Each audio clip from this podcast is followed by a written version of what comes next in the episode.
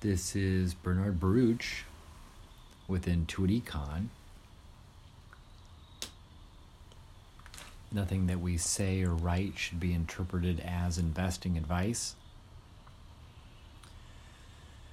And tonight I'm going to talk about games and the future of entertainment.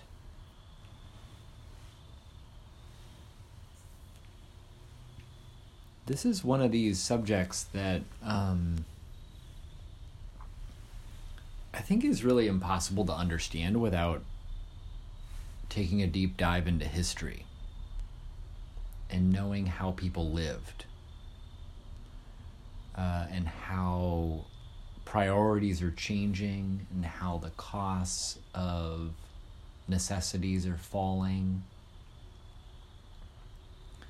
Tonight I was watching The Daily Show and they were talking about how so many people were quitting their jobs. Which is kind of interesting because um, I just quit my job. Um, although I think I'm in a little bit of a different position because I don't, um, like, money really isn't an issue, hasn't been for a long time. Uh, but, um, the general move toward wanting to do things that feel more meaningful and that are more enjoyable, that are more fun, I think is palatable. And the pandemic really did a number, I think, on how people thought about how they were spending their time. The old model just isn't working for people the way that um, that it was, and and that's been the case for a long time.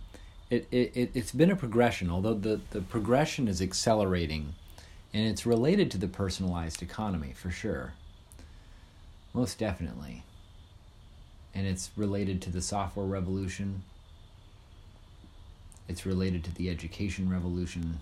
These things are all tied. It's it's the it's the digitization and the impact of the internet, uh, zero cost scaling of ideas, growing seeds into trees, the ability to imagine and scale one's imagination through things like DAOs and DApps and apps but all these things relate to a fundamental reality of what human beings actually want. And I think that human beings want three things. Human beings want to live longer. They want to be more powerful and influential. And they want to have fun.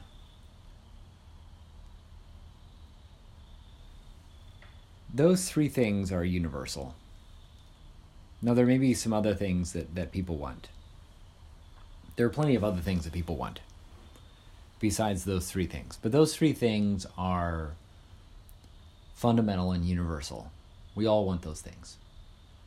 So, the fact that we're spending more money on healthcare to live longer, the fact that we will never run out of new ways to try to uh, become more influential and powerful and influence other people to be seen as top lobster, Jordan Peterson style.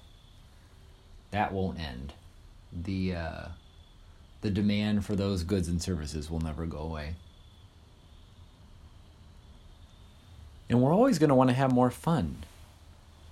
And so a lot of people are quitting their jobs because they didn't find their jobs to be very fun.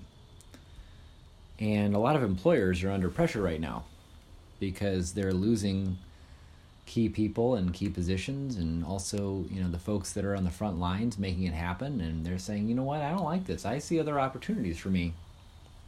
Some of that is because fiscal and monetary authorities you know, are very loosey goosey with printing money like crazy uh, and sending out Trump bucks and things, and the new administration in the U.S. not thinking very critically about the role of government and understanding that real value isn't created through bureaucracies generally. So this is uh, this is likely still playing into the correlation regime thesis, and so that's still very much on the table. I think that at least so far as as I see it, the the conditions for a uh, inflationary regime are very much in play, and that's part of that. The the willingness of people to leave jobs because they want to pursue their dreams and stuff. I mean, that's driven by the fact that they have so much cash on balance sheets, so they're willing to take more risks. Wage inflation is, you know, that's been at least historically over the past, you know, hundred years. I mean, that's been the biggest driver of inflation. We didn't have that. And I still see a lot of deflationary pressures. Although I think that uh, Weekel Group is is moving so fast, we're so innovative in, in capitalizing on that. I think that the rest of the world, for the most part, are rather slow in comparison. So I, I don't know how fast the uh, the relative wages of, of foreign workers and foreign innovators and entrepreneurs. I don't know how quickly U.S. companies are going to be able to capitalize on that, frankly. So, yeah. But anyway, games. The gaming industry is fabulous. Um, and it's very hard to define. I was trying to define it earlier today. Um, it can't really be defined anymore. There's a, um, on FinViz, you can look up uh, entertainment as an industry, and something like 30 companies come up. Um, but the number of companies that are actually involved in some way, shape, or form in trying to make things more entertaining is uh, probably in the thousands. In the publicly traded space, it may be in the hundreds, but it's certainly not 30. That's another reason why I don't trust these uh, industry classifications, just like I don't think the word tech means anything anymore. It's too simple, it's too slow, it's outdated. So some of that research I'm just gonna have to throw out the door because I was trying to use some of these tools, but it's not useful. That's why we need a brain trust. We need people who are in the front lines of the space who can actually point out the companies that are truly using the idea of entertainment and gamification to innovate across all industries. The more you can make things fun and engaging, the more you can personalize and really start to innovate and grow across a wide range of goods and services. People want to be part of something. People want to have fun. They want to have ownership. They want to personalize. They want to be able to feel connected to what they're doing. It should be something that is enjoyable while also being productive, while also being useful. That's really what the future of entertainment, I think, is all about. It's about making the things in life